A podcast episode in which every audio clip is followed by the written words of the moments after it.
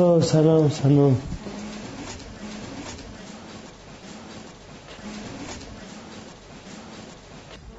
گفتم خدمتتون که درمان اعتیاد سه مرحله داره motivation detoxification rehabilitation motivation یا انگیزش به خاطر اینکه اغلب آدم هایی که میان برای درمان اعتیاد مرددن. آمبیوالانسن چون که اعتیاد تنها اختلالی است که لذت هم داره علاوه رغم اینکه درد داره نشعه داره آرامیدگی داره همین چیزها رو می‌تونه داشته باشه مواد. و در واقع اعتیاد لذت نداره مواد لذت داره. اعتیاد درد داره ولی مواد لذت داره. به نتیجه بیشتر کسایی که میان برای درمان زمانی میان که یا کفگیر به تهدید خورده یا زنشون تهدید به طلاق کرده یا دادگاه فرستاده برای درمان اجباری یا اداره تهدید به چیز کرده اخراج کرده حراست ادارات یه دفعه زنگ می‌زنن به یکی میگن پاشو بیا. وقتی میره آقای حراست یه لیوانی یه بار مصرف دستشه وامیسته اونجا میگه جلوی من باید زیپ شلوارت باز کنی یه نمونه ادرار بدی. در رو هم نداره کیت می‌زنه بینه مثبت. بعد فرصت میدن دیگه. مثلا میگن یه ماه بعد دوباره رسیدگی می‌کنیم و بعد این آدم مجبور بیاد برای درمان اتیا در نتیجه اغلب وقتی میان که به نقطه رسیدن که به نوعی به بنبست رسیدن. یا مشکلات جسمی پیدا کردن. مثلا الکلی پانکراتیت پیدا کرده. متامفتامینی دچار سایکوز شده. کوکائینی دچار اسکیمی مغزی شده.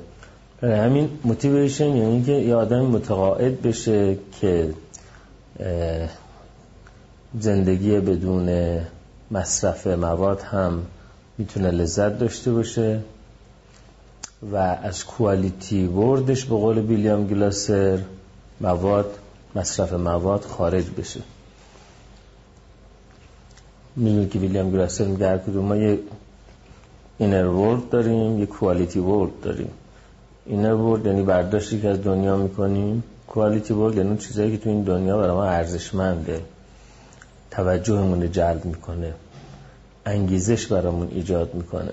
خب کسی که با مصرف مواد لذت می‌بره یا به هر حال هر احساس خوبی پیدا می‌کنه این مواد میشه جزو کوالیتی وردش تو motivation قرار ما اون از quality world ش بکشونیم بیرون که هفته پیش راجع motivation صحبت کردم دیگه. قدم بعد detoxification ه که یعنی درمان داروی علائم withdrawal intoxication یعنی علائمی که مصرف برای ما ایجاد می‌کنه. هر علائمی. یه ذره دهن اونم خوش بشه میشه intoxication یه ذره سر اونم سبک بشه میشه intoxication اووردوز علائم intoxication است که آزاردهنده میشه برای ما.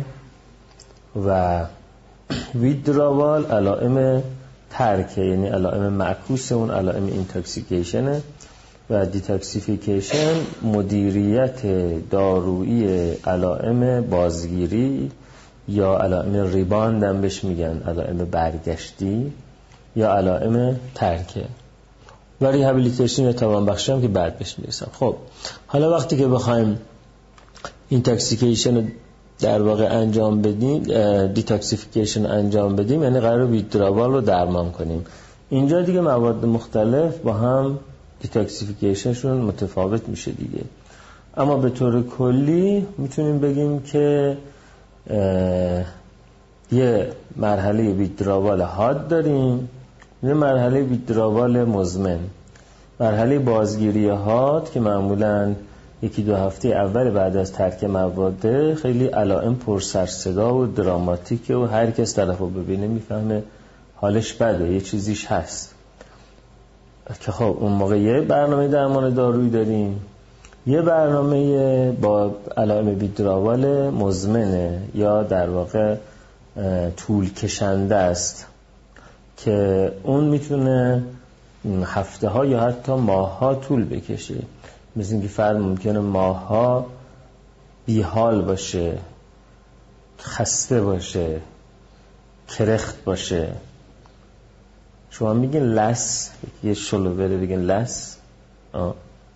نه نمیگین لس. چی میگین؟ لم ها آره. ولی انگلیسی ها واژهش دارن. لسیتود بهش میگن. L A S S I T U D E. لسیتود. ما هم میگیم لس. لس شده طرف شلووله یا اینکه مرتب در فکر مواد خوابشو می‌بینه. مدت ها خوابشو می‌بینه ولعشو داره craving داره. اینا علائم withdrawal مزمنه.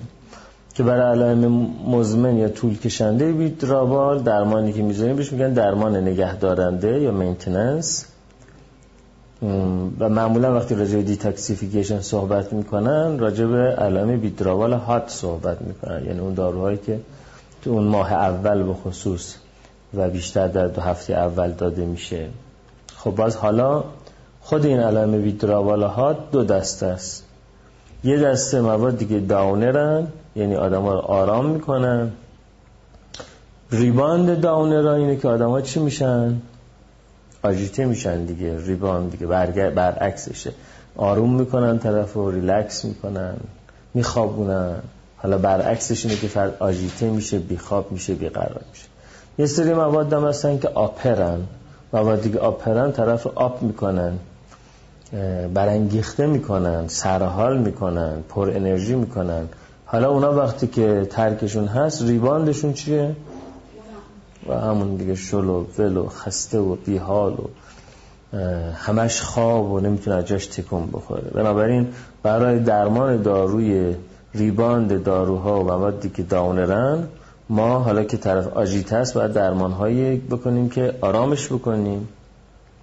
برای اونایی که آپرن حالا که ترک می‌کنه و افت می‌کنه باید داروهایی بدیم که انرژیشو بالا ببره خلقشو بالا ببره و غیره. مهمترین مواد داونری که راجبش صحبت می‌کنیم هفته پیش و امروز الکل و ترکیبات تریاک یا opioid هستن. همه چیزایی که راجع به ترک الکل میگیم راجع به ترک بنزودیازپین ها و باربیتورات ها هم درسته. یعنی ترک کسی که داره روزی دو سه خشاب لورازپام خالی می‌کنه مثل روزی 20 تا داره لورازپام می‌خوره کلونازپام می‌خوره آلپرازولام می‌خوره دیازپام می‌خوره. اونم علائم ترکش. خیلی شبیه ترک الکل درمانش هم خیلی شبیه درمان الکله. درمان علائم حاد ویدراوال تریاک هم یه شباهت هایی داره ولی نه به اندازه ای که بنزودیازپین ها باربیتورات ها و الکل با هم شبیه هن. ولی چون تریاک مثل الکل داونره اونم علائم ریباندش آجیتیشنه اونم در واقع داروهایی که آرام بکنه برای ترک استفاده می‌کنیم از اون طرف داروهای آپر هستن که هفته بعد راجبشون صحبت می‌کنیم مهمترینشون متامفتامین و کوکائین هست. که اونها علائم ترک حادشون به صورت آجیتی به صورت داون شدنه و ما داروهایی میدیم که انرژتیکه و سرحالشون می‌کنیم. خب حالا علائم ترک الکل چیه؟ سندروم ترک الکل طبق علائم اسم ایناست. فرد agitate است agitation ش هم autonome. یعنی سیستم سمپاتیکش فعاله هم agitation ش حرکتیه یعنی بیتاب و بیقراره هم agitation ش ذهنی است یعنی عصبانی و پرخاشگر و مضطربه تعریق بالا رفتن نبض سلام سلام. یعنی نبضش میره بالای صد بار در دقیقه لرزش دست تهوع استفراغ بیخوابی توهمات گذرای بینایی لمسی یا شنوایی یا وجود خطاهای حسی یعنی illusion یا hallucination. برانگیختگی روانی حرکتی یعنی هم همش خودش تکون میده اضطراب. و اگر که این علائم درمان نشه و پیشرفت کنه ممکن حتی تشنجات تونیک کلونیک جنرالیزه یعنی طرف در واقع غش می‌کنه میفته تشنج می‌کنه بهش دست بده. به همین خاطر که علائم ترک الکل و بنزودیازپین ها خیلی خطرناکتر از علائم ترک تریاکه چون ترکیبات تریاک تشنج نمیده ترکشون به خاطر اینکه خود ترکیبات تریاک آستانه‌ی تشنج رو میارن پایین اما وقتی قطع میشن آستانه‌ی تشنج میره بالا. بنابراین هیچ کس توی ترک تریاک ترکیبات تریاک تشنج نمی‌کنه. خودشون میگن تشنج کردن. ولی اونا به اون مثلا بیقراریشون میگن تشنج و بیحالیشون میگن تشنج. ولی واقعا به معنای طبی seizure یعنی به هم ریختن امواج مغزی که توش مثلا امواج spike wave یا امواج کند باشه و convulsion convulsion یعنی حرکتی تشنج کنه بیفته تونیک بشه کلونیک بشه اینا رو توی ترک ترکیبات تریاک نداریم. بنابراین کسی با ترک ترکیبات تریاک نمیمیره. مگه اینکه بیماری زمینه ای داشته باشه و حالا در اون دوره بهش رسیدگی نشه آژیته بشه بمیره. اما ترک ال سندروم ترک الکل و بنزودیازپین ها می‌تونه کشنده باشه و به این خاطر اگر فرد پرستاری منظمی نداره. کسی همراهش نیست. کسی کسی تو خونش نیست. داره تنها زندگی می‌کنه. بی خانمانه. داره تو شلتر اصلا زندگی می‌کنه. برای ترک الکل و بنزودیازپین ها باید بستری بشه. اندیکاسیون بستری وجود داره براش. خب. بله. الکل ویدراوال سیندروم علائم ترک الکل مرحله مرحله از نظر زمانی متفاوته. اولین مرحله که بعد از چند ساعت که از زمان مصرف فرد میگذره پیش میاد بهش میگن ترمولوسنس ترمولوسنس یعنی لرزیدن و از جا پریدن. یه دفعه دستش اینجوری میپره. یه دفعه پاش اینجوری میپره. پاش پرت میشه. یه قراره. دستش اگه اینجوری بکنه شما این دستش داره میلرزه. لرزش ترکش هم ویژگی لرزش ترک اینه که فرکانس سریع داره آمپلیتود کم یعنی دامنه لرزش اینقدر اما فرکانس لرزش بالاتر از 8 سیل در ثانیه از 8 تا هرتز تون داره میلرزه. برخلاف لرزش پارکینسونیسم که لرزشی است که آمپلیتودش زیاده. اینقدر دست داره میچرخه. اما فرکانسش کمه. زیر 8 هرتز مثلا داره دو تا سه تا اینجوری میشه. بعد یه تفاوت دیگه هم داره که لرزش پارکینسونی resting tremor ه یعنی وقتی که نشسته حواسش نیست داره میلرزه دستش اینجوری میشه که مثلا بگیم حب شماری بهش. pill pill rolling انگار داره قرص حب درست می‌کنه قرص درست می‌کنه pill rolling بهش میگیم. داره دستش اینجوری میلرزه resting tremor ه amplitude ش زیاده دامنه نوسانش فرکانسش کمه. اما برخلاف اون لرزش ترک الکل و بیشتر لرزش های دارویی مثل لرزش مصرف لیتیوم لرزش مصرف والپرات لرزش مصرف تری‌سیکلیکا مثل ایمیپرامین. لرزش های که ناشی از مصرف داروهاست و همینطور لرزش ترک الکل و بنزودیازپین ها. ببینید الکل و بنزودیازپین ها ترکش لرزش میده. لیتیوم و والپرات و تریسیکلیک ها مصرفش لرزش میده. و همینطور لرزش ناشی از پرکاری تیروید لرزش ناشی از فئوکروموسیتوما یا لرزش ناشی از بیماری های طبی. لرزش ناشی از هایپوگلایسمی که آدمی انسولین می‌زنه انسولین زیاد بزنه غذا کم بخوره دچار لرزش میشه. این لرزش هم همه مثل همه همشون لرزش هم که بهش میگن fine tremor یا لرزش ظریف و ویژگیشون اینه. موقع حرکت دیده میشن بنابراین اگه استکان چای برداره شما استکان چایش اینجوری میشه. دستاش بگیم بیاره جلو دستاش اینجوری میشه. تو حرکات ظریف رخ میده یعنی یه کسی که اینجوری نمی‌تونه نخ سوزن بکنه و فرکانس بالا دامنه اندک. برخلاف لرزش پارکینسونیک یا ناشی از بیماری پارکینسونه یا ناشی از عوارض پارکینسونیسم داروهای آنتی سایکوتیک آنتاگونیست دوپامینه مثل هالوپریدول و پرفنازین و تریفلازین و اینها که اون resting tremor amplitude زیاد و دامنه دامنه آمپلیتود زیاد و فرکانس اندک. پارکینسون لرزشش میگن وقتی که جسمی رو بگیره از بین مثلا همین منظور که وقتی در حال فعالیته بله. همین یعنی لرزش در حال استراحت خودش نشون میده. وقتی عضلات تنس میشن این لرزش کنترل میشه. آره آره. اونا resting ه. یعنی موقعی که چیزی رو می‌گیره بیشتر میشه. اونا فعالیتی‌ان این resting ه.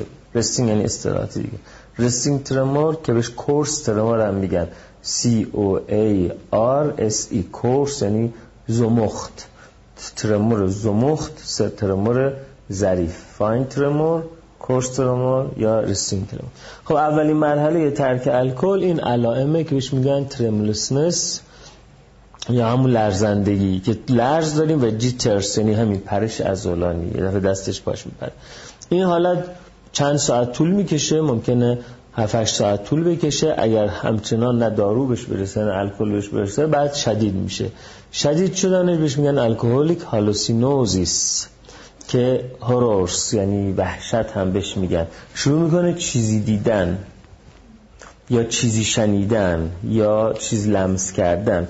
ولی hallucination بهش نمیگن بهش میگن hallucinosis. چون میگن اغلب مواقع با اینکه طرف می‌بینه اما می‌دونه این وجود نداره. من دارم می‌بینم. برخلاف hallucination یه بیمار psychotic که وقتی صدا میشنوه می‌دونه که یعنی باور داره که اون هست. بقیه هم که نمیشنون. این hallucinosis های الکلی می‌تونه visual باشه. یعنی مثلا می‌بینه که از دیوار عنکبوت بالا میره از گوشه های دیوار مار رد میشه. یه جونورایی دارن از اینجا رد میشن که شما می‌بینید اینجوری مثلا اینجوری هی حواسش به اینجا حاسنه داره. یه چیزی می‌بینه. یا مثلا kinesthetic یا به اصطلاح لمسیست.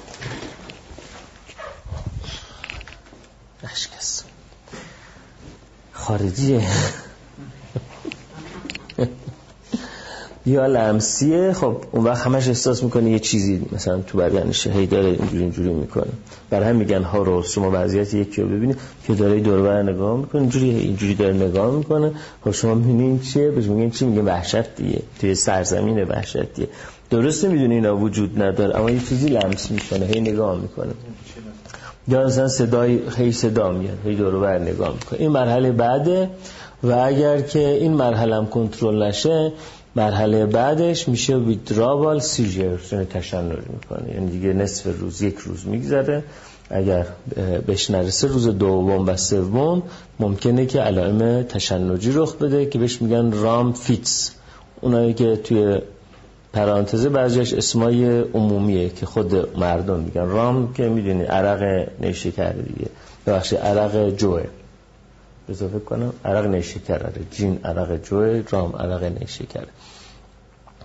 rum fits fit هم یعنی همین افتادن غش کردن. rum fits بهش میگن تشنج می‌کنن. و اگر که این مرحله هم درمان نشه دو سه روزی در این وضعیت بمونه بعد دچار delirium tremens میشه که اسم عامیانه shakes بهش میگن که اونجا یه وضعیتیه که دیگه hallucination هاش رو اولا که باور داره یعنی دیگه توی دنیای دیگه زندگی می‌کنه. ثانیا دلیر دلیریومه دلیریوم وضعیتی است که ما اورینتیشن رو از دست میدیم. یعنی زمان مکان و اشخاص رو نمی‌شناسیم. مثلا دوروبریامون میان به ما دارو بدن ما پسشون می‌زنیم جیغ می‌زنیم. برو برو تو کی هستی مثلا؟ نمی‌شناسم یا اینکه مثلا روز شب یا می‌خواد بره دستشویی میره مثلا توی همون مثلا دستشویی می‌کنه تو آشپزخونه دستشویی می‌کنه و دلیریوم اگه درمان نشه اینجا دیگه خطر مرگ وجود داره دیگه و بنابراین توی اون چهار پنج روز اول روز چهارم پنجم اینها دیگه ممکنه که فرد دچار delirium tremens بشه که این delirium tremens اسم اختصاصی دلیریوم ترک الکل دیگه. هر جا گفتن delirium tremens یعنی ترک الکل داره. اینا علائمه خب حالا برای سمز برای اینکه دیلیریوم کلا وقتی که فرد دچار دیلیریوم میشه نه تغذیهش مناسبه نه متوجه مثلا ارتفاع هست ممکنه سقوط کنه ممکنه که آره. یعنی یعنی کلا مراقبت از خودش مختل میشه بعد بی‌نظمی اتونوم پیش میاد یعنی گاهی آریتمی داره گاهی افت فشار داره گاهی بالا رفتن فشار داره گاهی تعریق زیاد داره دهیدراتاسیون داره. یعنی کل سیستم اتونوم به هم میریزه تو دیلیریوم. عرض کنم که orientation هم مختل میشه و اون hallucination ها هم وجود داره. خب سم‌زدایی این ترک الکل یکیش استفاده از بنزودیازپین ها چون گفتیم که بنزودیازپین ها خیلی علائم مشابه الکل دارن. توی مغز کار روی گیرنده مشابه عمل می‌کنن. نه همه اعمالشون مثل هم باشه ولی بخش از اعمالشون مثل همه. توی ترک الکل درمان دارویی می‌تونه بنزودیازپین ها باشه. مثل کلوردیازپوکساید و لورازپام. چه دوزی میدیم؟ بستگی بر شدت علائم بیمار داره. بنابراین بیمار باید تحت نظر باشه. معمولا پیشگیری می‌کنیم یعنی صبر نمی‌کنیم تا فرد شروع علائم پیدا کنه. اگه بر ترک الکل پیش ما مراجعه کرده باشه قبل از اینکه علائم ترک شروع بشه ما دارو رو شروع می‌کنیم که دیگه پیشگیری بشه که اذیت نشه و خلاف نظر اونها که میگن که با بذار تو ترک اذیت بشه تا دیگه درس عبرتی بشه برش دیگه مصرف نکنه اصلا چنین نیست. برای اینکه مغز علائم ترک رو باعث انزجار از مصرف نمیشه باعث انزجار از ترک میشه. یعنی مغز وقتی دوتا پدیده رو بغل هم می‌بینه شرطی میشه. بنابراین اگه موادی رو مصرف کنه حالش بد بشه مثل وقتی که دیسولفیران مصرف می‌کنه با الکل بلافاصله حالش بد میشه اونجاست که از الکل بدش میاد. اما اگه دوازده ساعت بعد مصرف الکلش حالش بد بشه یا 24 ساعت بعد مصرف تریاکش حالش بد بشه مغز شرطی انزجاری یا اورژن نمیشه. بنابراین نه شلاق زدن نه علائم ترک هیچ کدوم نمی‌تواند برای مغز اورژن ایجاد از مصرف مواد. و در نتیجه بهترین کار برای ترک این هست که ما در واقع داروهایی بهش بدیم که اصلا علائم ترک رو آزار آزارش نده و این باعث این میشه که همکاریش توی درمان بیشتر بشه و اگر لپس کرد لغزش کرد یا ریلپس کرد بازگشتش به درمان بیشتر بشه تا اینکه یه خاطره ترسناک و دردناک داشته باشه و هر وقت می‌خواد بره سراغش هی عقبش بندازه بگی وای اصلا تحملش ندارم باز بخوام اونو برم به هر حال کلودیاسپوکساز و لورازپام داروهای ضد تشنج مثل کاربامازپین و والپراد از تشنج و دلیریوم ترمنس ترک الکل جلوگیری می‌کنن همینطور مثل گاباپنتین و پریگابالین و مثل توپیرامات و لاموتریژین. اینا نسل های مختلف داروهای ضد تشنج هستن. همشون برای پیشگیری از تشنج و دلیریوم ترمنس توی بیماری که ترک الکل داره مؤثرن. حالا اگه کسی خواد بنزودیازپین رو ترک بکنه وابسته به بنزودیازپینه حالا برای ترک بنزودیازپین چیکار می‌کنه؟ ضد تشنج مصرف می‌کنه. یعنی باید برای ترک بنزودیازپین ما گاباپنتین میدیم والپرات میدیم اینا رو میدیم که تشنج نکنه دلیریوم نکنه. همینطور بلوک کننده های سیستم آدرنرژیک چون این downer حالا withdrawal ش withdrawal چیه rebound آدرنرژیکه یعنی locus coeruleus که مرکز نورادرنالین هست توسط downer ها کند میشه عملکردش. حالا یه دفعه locus coeruleus rebound پیدا می‌کنه. نورآدرنالین زیادی وارد بدن میشه. بنابراین داروهایی که adrenergic blocker هستن یه سیستم آدرنرژیک رو کند می‌کنن بلاک می‌کنن پایین می‌کشن. اینا برای ترک علائم ترک آدرنرژیک داده میشه. مثل پروپرانولول که beta blocker هست یعنی آنتاگونیست گیرنده های بتای پستیناپتیک آدرنرژیک هست و به عنوان یک داروی ضد فشار خون و آرام کننده ضربان قلب هم مورد استفاده قرار می‌گیره و همینطور برای تعریق و لرزش ناشی از پدیده های دیگه مثلا کسی تیروتوکسیکوز داره ترمور داره و لرزش دارن برش پروپرانولول داده میشه. اما یه مورد هست که پروپرانولول کنتراندیکه است. اونم کسانی هستن که دیابت دارن انسولین می‌زنن. تو اونا وقتی افت قند پیدا می‌کنن سیستم آدرنرژیک قند رو بالا می‌بره. بهش میگن سیستم کانتر رگولاتوری که آدرنالین و کورتیزول و گلوکاگون اثر ضد انسولین دارن بنابراین وقتی قند نفر به شدت میفته پایین مثلا میره زیر 50 60 اون وقت آدرنالین و گلوکاگون و کورتیزول میان بالا تا از مخازن گلوکاگون مخازن گلیکوژن بدن یعنی نشاسته حیوانی بدن رو تبدیل کنن به قند که این غش نکنه تشنج نکنه. حالا اگر پروپرانولول تو بدن این آدم باشه اون وقت سیستم counter regulatory مهاره قند افتاده پایین. این سیستم هم کار نمی‌کنه. در نتیجه قند انقدر میاد پایین که تشنج می‌کنه. این یکی از موارد منع مصرف پروپرانول مورد مصرف دیگه یه منع پروپرانول کسانی هستند که آسم دارن. باز چون پروپرانول علاوه بر گیرنده های بتا یک رو گیرنده بتا دو هم تاثیر می‌ذاره و اون گیرنده ها توی تراکا توی نای زیاد هستن. در نتیجه وقتی بتا بلوکر به اونها میدیم تنگی مجاری تنفسی داریم. آسم هم که داره یعنی در یه موقعیت هایی که دچار حمله آسم میشه در واقع مجاری تنفسیش تنگ میشه. حالا اگه پروپرانول هم تو بدنش باشه دچار حمله بشه دیگه خفه میشه. پس پروپرانولول برای اینجور مریض ها ممنوع کنتراندیک است ولی برای یک ترموری که ناشی از مثلا caffeinism باشه یا ترموری که ناشی از تیروتوکسیکوز باشه یا ترموری که ناشی از مصرف لیتیوم یا والپرات یا tricyclic ا مثل ایمی‌پرامین باشه یا ترموری که ناشی از ترک بنزودیازپین ها یا ترک الکل باشه پروپرانولول دارو خیلی خوبیه.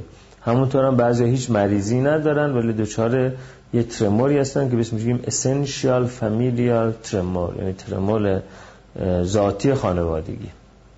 که اینا به شکل ژنتیکی تو بعضی از خانواده ها این ترمور وجود داره. حتی سرم ترمور می‌تونه بگیره. اینجوری سرشون ترمور ترمور آره. نه هیچ. ترمور دارن.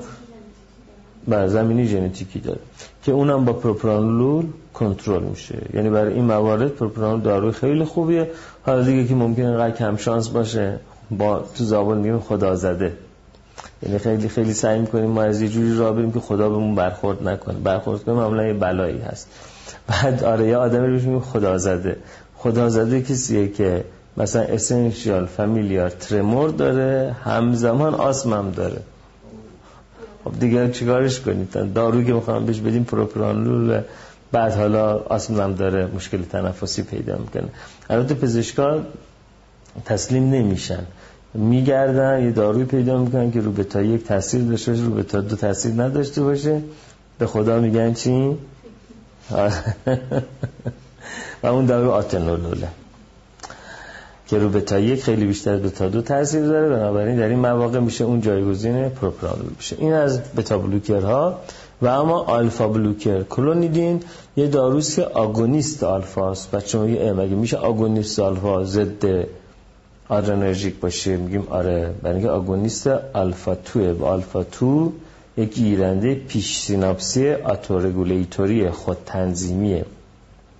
بنابراین کلونیدین به عنوان یک آگونیست آلفا 2 میره نورون پیش سیناپسی که می‌خواد نورادرنالین رو ترشح بکنه رو در واقع کم کار می‌کنه. بنابراین از نظر عمل کرد با اینکه کلونیدین یک آگونیست آلفا ادرنرژیک پروپرانولی آنتاگونیست بتای آدرنرژیکه ولی هر دوتاشون در واقع تون سمپاتیک رو می‌کشن پایین. اینا داروهایی است که ما برای درمان ترک الکل و درمان ترک بنزودیازپین ها مورد استفاده قرار میدیم در مواقعی که بیمار در تشنج یا دلیریم ترمنس پیش ما میاد دیگه داروی خوراکی بهش نمیدیم چون طول می‌کشه اثر کنه دیگه. در این مواقع اندیکاسیون داره که بهش بنزودیازپین ها رو وریدی بدیم رگ بگیریم توی سرمش بزنیم تا اینکه این علائمش سریع فروکش بکنه. اما درمان های داروی نگهدارنده که برای درمان الکلیسم وجود دارن یعنی اون دوره که دیگه این علائم فرو کشیده بدنش آرام شده. آرام آرام هم اون داروهایی مثل پروپرانولولش و مثلا والپراتش و لورازپامش کم کردیم. حالا مسئله ولع مصرفش خیلی زیاده. یه دارویی که اخیرا یعنی همین ده سال اخیر مورد تایید قرار گرفته که حالا بعد تاریخش هم میگم اکمپروسات که اکمپروسات دارویی هست که ولع مصرف الکل رو کم می‌کنه و کسایی که الکلی هستن بعد از اینکه سم‌زدایی حادشون تمام میشه آکامپروسات رو برشون شروع می‌کنن و میل به مصرفشون کم میشه. کاملا داروی مؤثری بوده FDA تاییدش کرده. متاسفانه در ایران نداریم. وقتی هم که سه چهار سال پیش به من گفتن کلینیک الکل مرکز ملی مطالعات اعتیاد رو راه اندازی بکنم از اون اداره مربوطه در وزارت بهداشت تقاضا دادیم که خب ما یک کاری داریم می‌کنیم. حداقل شما هم مثلا اکمپروسات به ما بدید و ندادن. و هنوزم تو سیستم داروی ما ندی سولفیرامه برای ترک الکل که برای رفتار درمانی داروییه و نه اکمپروساته هم نیست.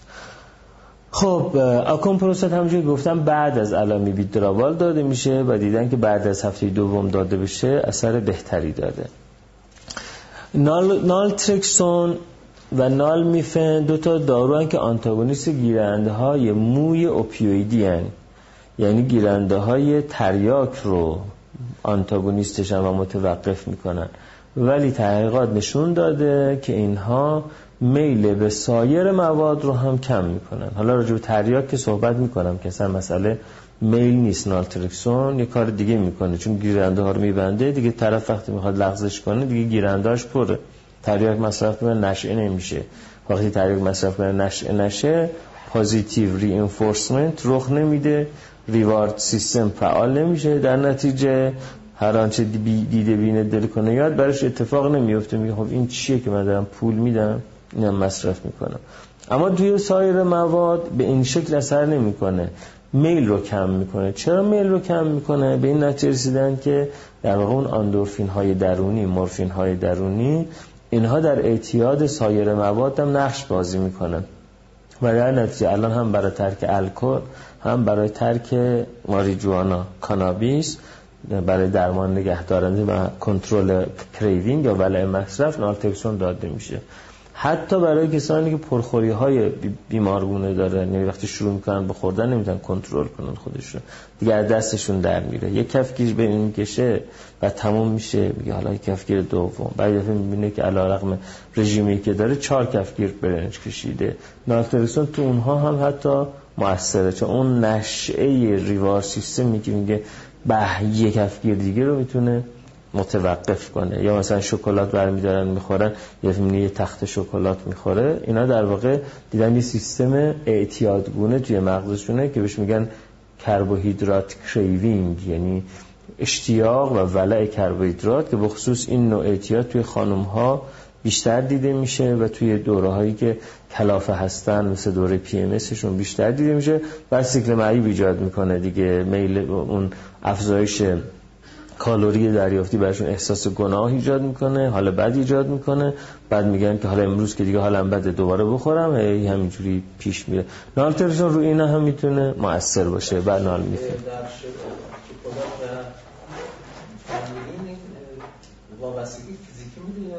بله فیزیکی میده. یعنی بله یعنی دوز فیزیکی میده. یعنی دوز خیلی بالای شکلات علائم شبه کوکائینی برای مغز ایجاد می‌کنه. خیلی ضعیف در از کوکائین ولی علائم شبه کوکائینی برای مغز چرا؟ ماریجوانا فیزیکی میده ولی علائم ترکش فیزیکی نیست. اگر نه در واقع physical یعنی فیزیولوژیک از علائم ترک قابل مشاهده نداره. بله نالترکسون رو داریم خوشبختانه. نالترکسون رو داریم. کپسول های 25 میلی و 50 میلی داره. معمولا از 25 میلی در روز شروع میشه و اگر که عوارض گوارشی و علائم دیگه این نداشته باشه تهوع اینها به 50 میلی در روز میرسونیم. یعنی یک کپسول 50 میلی در روز. حالا اگر کسی یک کپسول 50 میلی نالترکسون در روز بخوره تریاک مصرف کنه نشعه نمیشه. هشیش مصرف کنه نشعه کم میشه. میلش به الکل و هشیش کم میشه و اون binge eating ا یا binge drink ا یعنی می‌خوره. binge درسته یا bingey میگن؟ B I N G E یعنی انبوه binge, binge eating binge drinking آره بعضی binge میگن نمی‌دونم. حالا بعد توی دیکشنری نگاه کنی تلفظ درستشه. اون حالتی که می‌خوره نمی‌تونه جلو خودش رو بگیره یا مینوشه نمی‌تونه جلو خودش رو بگیره بنابراین نالترکسون بیشتر برای الکلیسم اروپایی خوبه یا آمریکایی؟ اونایی که هفته پیش بودن. نالترکسون بیشتر برای الکلیسم اروپایی خوبه یا آمریکایی؟ آمریکایی. آمریکایی ها که ممکنه در هفته یه شب بخوره وقتی وقتی می‌خوره دیگه می‌خوره. نالترکسون جلوی این binge drink ا رو می‌گیره binge eating ا رو می‌گیره. اما اکامپروسات میل رو کلن کم می‌کنه. بنابراین برای الکلیسم اروپایی بهتره اما دیدن اگه هر دوتاش با هم مصرف بشه چه بهتر؟ هم افزایی دارن. بنابراین برای این بیماران نالترکسون و اکامپروسات رو تو درمان نگهدارنده می‌دید. اکامپروسات جلوی میل مصرف می‌گیره به سمت الکل کمتر بره. نالترکسون باعث میشه وقتی که رفت دیگه خودکشی نکنه بتونه خودشو نگه داره این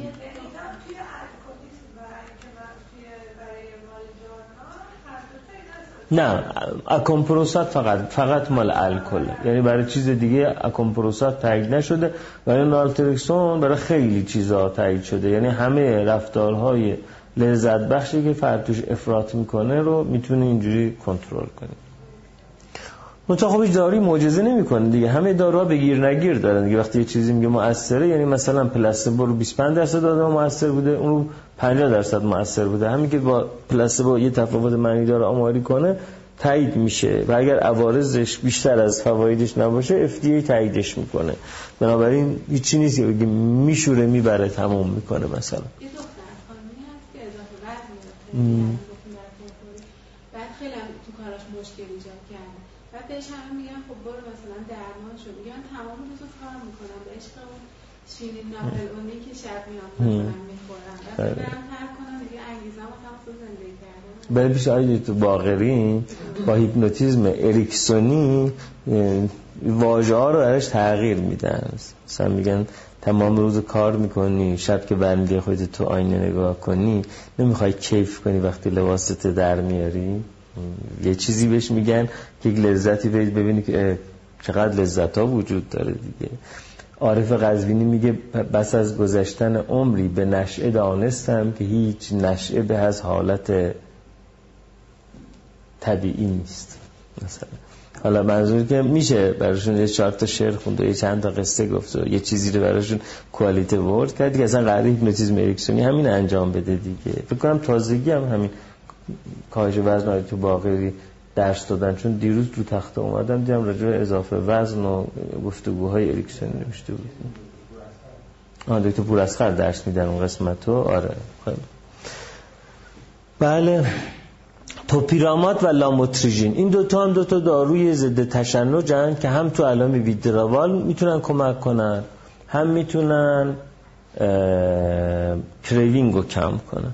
ولی خب هر کدوم از این داروها که میگیم یه سری side effect داره دیگه. بعضیا می‌تونن تحمل کنن بعضیا نمی‌تونن تحمل کنن. مثلا بعضیا توپیرامات می‌خورن انقدر حالات سرگیجه می‌گیرن که دستشون به دیوار می‌گیرن میان مثلا میگن دکتر مردم از سرگیجه بعد میگه آره مثلا مال توپیرامات تو یا بعضی از آدم ها یک درصد هزار نفر آدم ها لاموتریژین می‌گیرن دچار سندروم استیونز جانسون میشن دیگه. یعنی تاول های پوستی و مخاطی براشون اتفاق میفته.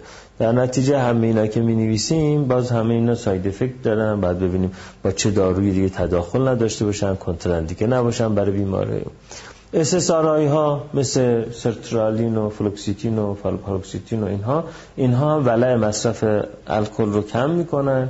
ولی بین اونها از همه بیشتر سرترالین جواب داده. حالا جواب داده دیگه تو مقالاتی که موجوده ممکن است دو سال بعد دوباره بگن نه مثلا اسیتالوپرام هم جواب داده. ولی فعلا سرترالین از همشون گردن کلوفتره. اوندانسترون هم روی گیرنده های سروتونین تاثیر می‌ذاره. روی سیستم سروتونین تاثیر می‌ذاره ولی با اسساراهی ها متفاوته. اسساراهی ها چیکار می‌کنن؟ از بازجذب سروتونین جلوگیری می‌کنن. اوندانسترون روی گیرنده های 5 هیدروکسی تریپتامین تیپ C مستقیما تیپ 3 مستقیما تاثیر می‌ذاره. می‌دونید 15 جور گیرنده سروتونین داریم دیگه. یه نوعش که تیپ 3 هست که با مسائل گوارشی هم ارتباط داره. بنابراین متخصصین گوارش هم برای یه سری از مشکلات گوارشی اوندانسترون میدن. همین اوندانسترون دیدن که روی بعضی از مریض های الکلی این بهتر از SSRI جواب میده. هفته پیش یادتونه گفتم الکلیسم تیپ A داریم الکلیسم تیپ B داریم. یکیشون توی جوانها ایجاد میشه. risk factor های comorbidity زیاد داره اختلال شخصیت توشون زیاده impulsiveness توشون زیاده. یکیشون تو سن بالا ایجاد میشه. risk comorbidity کمه. impulsiveness توش کمه اختلال شخصیت توش کمه. اونایی که تو سن بالا ایجاد میشن و prognosis شون خوبه به سرترالین جواب میدن. اونایی که تو سن پایین شروع میشه و با اختلال شخصیت و impulsiveness زیاده به اوندانسترون این رو توی سیناپس ننوشته تو روی textbook اختلالات مصرف مواد نوشته که آقای دکتر جزایری و همکارانشون ترجمه کرده انتشارات ارجمند منتشر کرده. خب دیگه اون یه textbook که کلش راجع به مواد فقط. دیسولفیرام و کلسیوم کارباماید هم که دوتا دارو هن که هر دوتا آنزیم آلدهید دهیدروژناز رو مهار می‌کنن و در نتیجه انقدر استالدهید تو بدن فرد الکلی بالا میره که الکل مصرف کنه که حالش بد میشه. اینا هم که برای رفتار درمانی داروی مورد استفاده قرار می‌گیرن که اینها به هر حال همشون داروهای درمان نگهدارنده هستن. از نظر تاریخی دیسولفیرام رو FDA 1951 تایید کرد. کلا برای درمان نالتریکسون رو 1994 تایید کرد برای درمان وابستگی به اوپیوید ها ترکیبات تریاک که الان مفصل راجع صحبت می‌کنیم که بعدا تایید شد که برای الکلیسم هم مورد استفاده می‌تونه قرار بگیره. 2004 اکومپروسات رو تایید کرد یعنی 414 سال پیش. هنوز ما نداریمش. و 2006 هم نالتریکسون رو به صورت آمپول هایی که در واقع طولانی اثر باشن یعنی یه دونه که می‌زنی یه ماه تو بدن فرد باقی بمونه تایید کرد که اینم خیلی مهمه. و حالا براتون میگم که چرا اینقدر مهمه نالتریکسون به صورت extended release injectable suspension که اینم ما نداریم.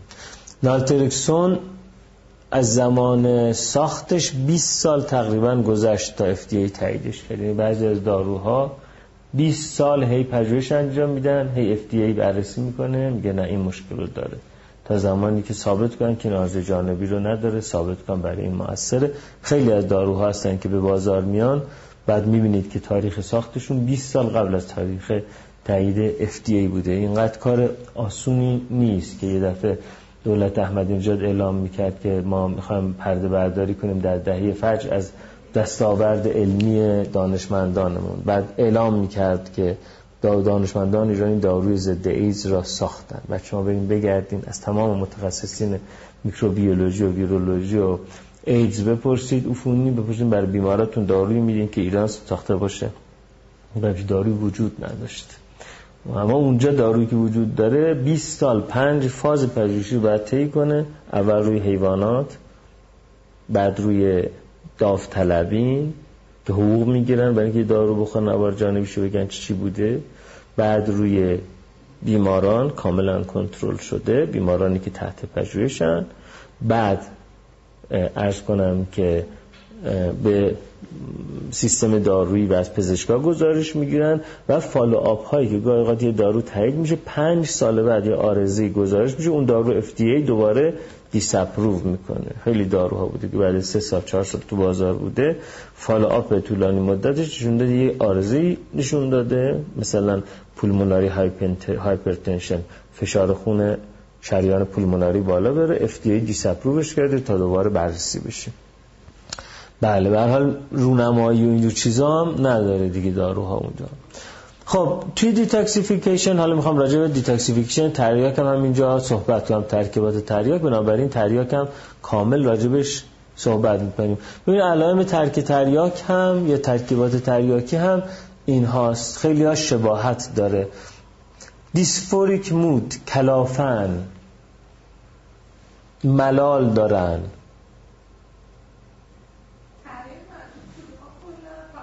نه الان میگم براتون. خیلی ترکیبات هستن که تریاکی هم nausea or vomiting تهوع یا استفراغ؟ muscle ache muscle ache یا دردهای عضلانی lacrimation or rhinorrhea یعنی اشکریزش و آب بینی بنابراین آدم که خمار میشن یعنی کلا باید دستمال دستشون باشه. قدیما که دستمال کاغذی نبود یه علتی که دستمال یزدی بود اون برای این بود که خمار که میشن همش که تریک دست دست نیست که دیر می‌رسه خونه شروع می‌کرد. اولی علائمی که آب دهان و بینیش اومدن عطسه عطسه عطسه اینا باید دستمال کلوف میداشتن چون همینجور عطسه کنان و تماخ پاک کنن خود به خونه میرسوندن یا به ساقی میرسوندن تا بالاخره یه انقدر تریاک از ساقی بگیرن توی چای حل کنن بخورن ده دقیقه بعد آروم بشن. lacrimation or rhinorrhea این اولین کار کرد. نمی‌دونم علتش چه, چه چیزیه ولی احتمالا به خاطر اثرات anticholinergic ی که داره و وقتی که مصرف می‌کنن کلا خشک میشه مخاطشون. هم یبوست می‌گیرن هم خشک دهان می‌گیرن هم خشک بینی می‌گیرن و برای همینه که دماغشون میخارونن وقتی مصرف می‌کنن. حالا ریباند آدرنرژیکه ولی اینکه هیستامین هم توش تاثیر داره شاید داشته باشه. چون وقتی مصرف می‌کنن خارش دارن شاید هیستامین هم روش تاثیر داشته باشه. به حال این لاکریمیشن او رینوریا الان هم که دستمال یزدی رو جاشی گرفته؟ او باش کلن الان بجای دستمال یزدی؟ بله. پاپیله به شما گفتین من نگفتم که او باش چی دستشون آره. pupillary dilation. ببین کسی که مصرف می‌کنه مواد تریاکی اینا دیگه فقط مال تریاکه. به سایر مواد ربط نداره. کسی که ترکیبات تریاک مصرف می‌کنه مردمکاش تنگ میشه. و وقتی مسموم میشه انقدر مردمکاش تنگ میشه که بهش میگن pinpoint pupils یعنی مردمک های مثل ته سنجاق ته گرد انقدر تنگ میشه. ولی وقتی که بخواد ترک کنه pupillary dilation داره یعنی مردمکاش باز میشه گشاد میشه. این برعکس کسیه که ماریجوانا مصرف می‌کنه. نه الکلش کاری با چشم و ابرو نداره. خوشبختانه آره برعکس کسیه که ماریجوانا مصرف می‌کنه. کسی که ماریجوانا علف grass بنگ حشیش مصرف می‌کنه. وقت مصرف مردمکاش گشاد میشه برای نور اذیتشون می‌کنه. به همین خاطر اون هنرمندای پاپ که یه دوره همشون ماریجوانا مصرف کن بود همه عینک تیره می‌زنن و عینک تیره تو فضای هنری باب شد دیگه.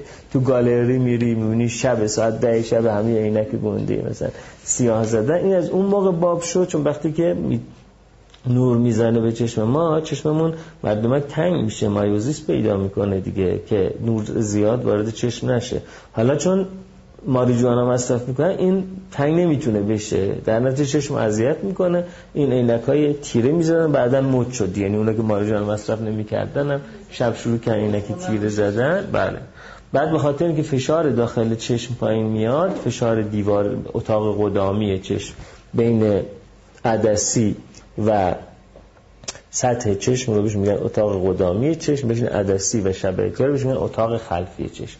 چون فشار اتاق قدامی چشم پایین میاد بنابراین رگ ها باز میشن پرخون میشن چشم ها قرمز میشه و مردمک ها باز میشه. و همین خاطر الان برای درمان گلوکوم مقاوم به درمان که فشار اتاق قدامی چشم بالا میره توش به خاطر درمان اون از ترکیبات ماریجوانا استفاده می‌کنن. به شکل قطره ساخته شده برای چشم کسانی که گلوکوما دارن. یا حتی مصرف تدخینیش که الان توی آمریکا یه سری داروخونه ها مجوز دارن که اون رو میدن برای گلوکوم مقاوم به درمان فشار رو پایین میاره. یعنی یه چیز مثبتی هم توش هست برام. بعد این مردمک ها رو باز می‌کنه و چشما پرخون میشه و قرمز میشه که حالا اخیرا دیگه همشون یاد گرفتن کسایی که ماریجوانا بازن یه قطره فنیلفرین هم همراهشون دارن دیگه. برین تو آسانسور مجتمعتون ببینید دو تا جوون دارن میرن پایین یه فنیلفرین دستشون دارن بازی می‌کنن. یعنی که دارن میرن ماریجوانا مصرف کنن. فنیلفرینشون دارن که مصرف که کردن. این فنیلفرین تو چشمشون بچکونن چشم جمع بشه مامانشون نفهمه. یه اسپری هم دارن پف پف پف خودشون می‌زنن. آره میرن بالا. آره تمام. بعد مامان می‌بینه که سه پرس غذا می‌خوره این دیگه ماشاءالله اشتهات باز شده. چیکار کرد؟ میگه فوتبال فوتبال بودیم. بله به اما توی مصرف opioid برعکس مردمک ها تنگ میشه. حالا وقتی ترک می‌کنه مردمک ها گشاد میشه. piloerection or sweating یعنی اینکه موها سیخ میشه و تعریق می‌کنه. که به انگلیسی بهش میگن wet turkey turkey هم به معنی ترک تو انگلیسی هم به معنی ترکی هست معنی بوقلمونه. حالا چرا این بوقلمون اونا؟ خب یه ریشه دیگه داشته دیگه اون بوقلمون اونا. ربطی به هم دیگه نداشتن. بعد دیدن این هم اینجوری صحبت می‌کنن. یعنی اسمش اسم زبانشون این می‌ذارن به اونم گفتن ترکی به اینم گفتن ترکی. اما کل ترکی یا بوقلمون یخ. چون بوقلمون وقتی هوا سرد میشه اینجوری چیز می‌کنه دیگه. پراش کو سیخ میشه حجم می‌کنه خودشه و توی فاز سرما مرتوبم میشه بدنش. بهش میگن کل ترکی یعنی با قلمون سرد. این حالیه که تو این آدم داریم. دیارا اسهال دیگه را به را میره دستشویی را به را میره دستشویی. یه موقعی مد شده بود برای اینکه بفهمن خواستگار که آمده خونشون یا دامادشون نکنه مصرف مواد داره یا نه می‌رفتن از دارخونه نالترکسون می‌گرفتن یواشکی توی چایش میریختن. بعد طرف که بخوره وقتی نالترکسون بخوره آنتاگونیست دیگه. یه دفعه میره گیرنده ها رو جارو می‌کنه از مواد افیونی میره جاشون میشینه. یه دفعه ظرف ده دقیقه الان ویترابال شروع می‌کنه عدسه عدسه عدسه خمیازه آبریزش بینی دستشویی. اسهال اسهال. میره میاد. خب اولا که دیگه معلوم میشه که مصرف کننده است. ولی خیلی کار خطرناکه چون بعد 4 5 دقیقه یک بیقراری فوق العاده شدید. حتی گاهی اوقات اگه مصرف موادش بالا باشه علائم delirium ی ممکنه بروز کنه و بعد برسونش بیمارستان دیگه. اول درمانش کنن بعد میرن دادگاه طلاق. میگن که این معتاده. yawning خمیازه. خمیازه های پشت هم. fever تب درجه حرارت بالا میره و insomnia بیخوابی. اگر یه آدمی در عدم مصرف مواد از این نه تا علامت سه تا علامت رو پیدا کنه از نظر DSM اسمشو می‌ذارن اوپیوید ویترابال سیندروم و معمولا هم به محض اینکه مواد اوپیویدی که حالا میگیم یعنی چیا بهش برسه ظرف چند دقیقه علائمش فروکش می‌کنه. آب روی آتیشه اون وقت می‌فهمیم که بله ایشون اوپیوید دیپندنت بوده و حالا هم علائم ویدراوال اوپیوید براش اتفاق افتاده.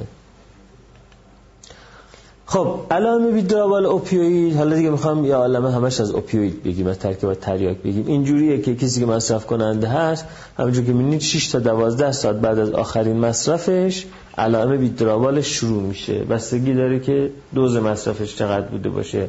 زمانهای مصرفش زیاد بوده. چقدر باشه؟ ولی کسی که هروئین مصرف می‌کنه چون بعدا بهتون خواهم گفت هروئین خیلی سریع اثر می‌کنه و سریع هم میاد پایین توی بدن. 6 تا 12 ساعت بعد یه هروئینی ویدراوال داره. یعنی روزی دو بار سه بار باید بره مصرف کنه. بعد از توی روز اول تا سوم هم این به پیک می‌رسه. بنابراین توی ترک مواد بیشترین دوز دارو رو باید روزهای اول داد. برخلاف بقیه درمان های روان پزشکی قانون ما اینه که استارت لو گو اسلو. با دوز پایین شروع کن آروم آروم بالا ببر. اما توی ویدراوال مواد حد اکثر دوز روزهای اول میدیم بعد دوزش رو می‌کنیم. پایین آوردن. مثلا اگر یه آدمی برای افسردگی شما بهش تیری میپرامین بدید برای شروع می‌کنیم. مثلا با روز 25 میلی هفته دوم 50 میلی هفته سوم 75 میلی هفته چهارم 100 میلی. اینجوری شروع میشه. اما برای آدمی که بیخوابی ترک تریاک داریم های تریمیپرامین بدین همون شب اول 100 میلی رو میدیم هفته اول 100 میلی می هفته دوم می‌کنیم 50 میلی هفته سوم می‌کنیم 25 میلی. اینجا برعکسه. بعد شروع می‌کنه علائم فروکش کردن ظرف یک هفته و بعد اما هفته ها ماه ها یا حتی سال ها اون علائم پست اکیوت بیدراوال سیندروم ادامه پیدا می‌کنه. اما این نیست که مثلا بگین دو سال یعنی همش علائم داره. نه. علائم فروکش می‌کنه ولی خیلی جالبه بدونید تو سالگردها دوباره علائم ویدراوال پیدا می‌کنه. یعنی انقدر مغز اون علائم براش تاثیرگذار بوده. یا تو سالگردها یا وقتی کیو وجود داره. مثلا یه آدم خمار یا یه آدم نشه رو می‌بینه آدم مواد میفته یه دفعه شروع می‌کنه عدسه زدن. ممکنه این اتفاق ماها یا حتی سالها براش بیفته. یعنی مغز میره توی اون مود خودش تو اون کانال خودش دوباره همون رو تجربه می‌کنه. سال پیش که راجع به الکل اینا اینا مثلا چه مقدار باید مصرف کنن و چه زمان باید بگذره که معتاد بشن به این مواد مثلا. بسته به دوز نیست بسته به فیزیولوژی و ژن خود اون آدمه. یعنی خیلی از آدم ها که شروع می‌کنن مصرف کردن بعد سه چهار ماه مصرف تفریحی یواش یواش مصرفشون به سمت اجبار میره.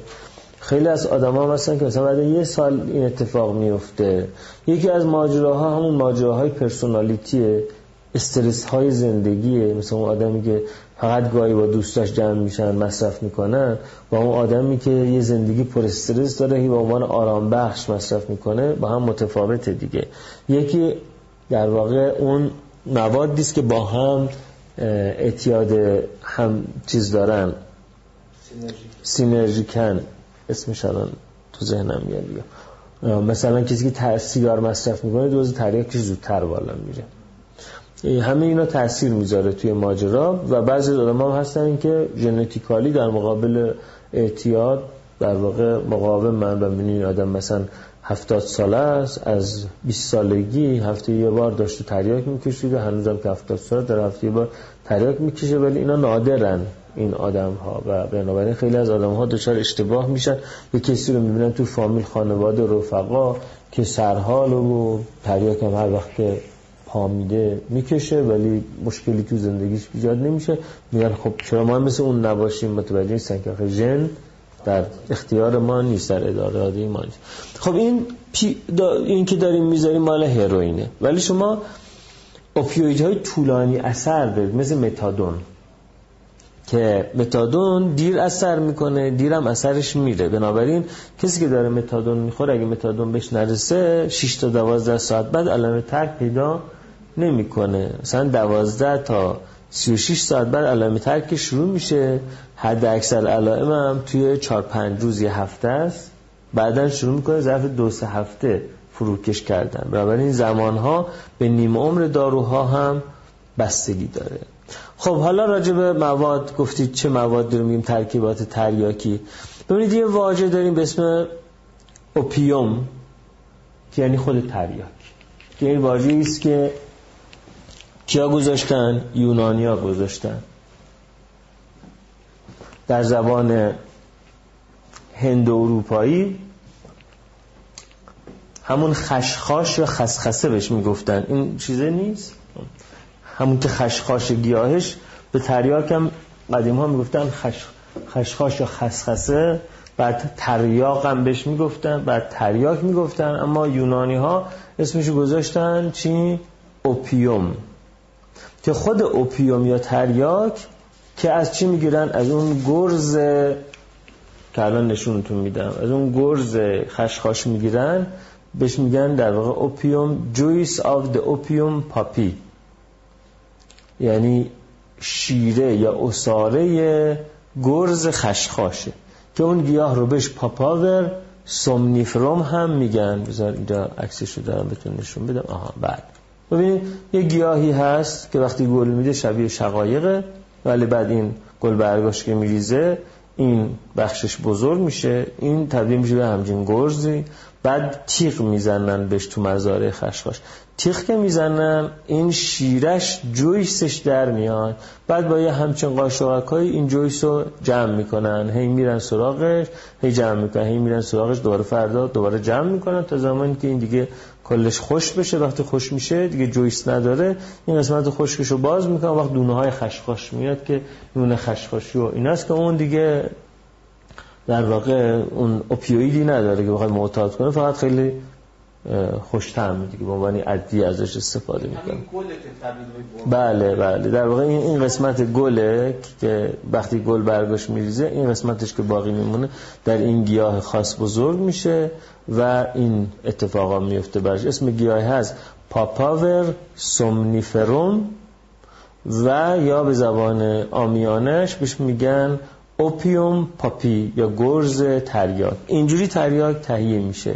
اینو اون وقت بهش میگن چی؟ بهش میگن opium حالا هر ماده ای که توی این هست که 20 آلکالوید تویشه که همم هم نشع کننده و اعتیاد آور نیستن اما بعضیشون هستن. از همه مهمترش چیه؟ مورفینه. توی تریاک مهمترین ماده شیمیایی موثرش مورفینه کودئینه پاپاورینه و خیلی ماده های دیگه.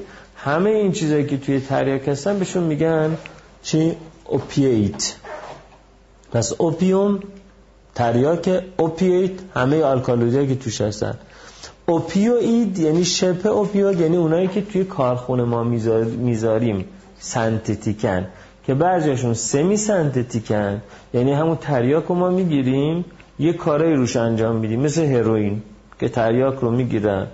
یه فرایندهای حرارت دادن و یه کاری که من بلد نیستم روش انجام میدن. مورفین تبدیل میشه به دیهیدرومورفین که اون هروئینه. بنابراین هروئین سمی سنتتیکه باید تریاکه باشه که هروئین روش ساخته بشه. اما بعضیشون کاملا سنتتیکن. یعنی توی داروخون توی آزمایشگاه بر اساس فرمول شیمیایی ساخته میشه. مثل متادون مثل بوپرنورفین مثل پتیدین که تو اتاق عمل استفاده میشه توی بیمارستان استفاده میشه اینا سنتتیکن. همه اینهایی که سنتتیک یا سمی سنتتیکن بهشون میگن اوپیوید. پس اوپیوم اوپیوید اوپیوید. حالا بله اون سنتتیک ها چیا هستن بس مهمترین قسمتی که تو خود اوپیومه که مورفینه.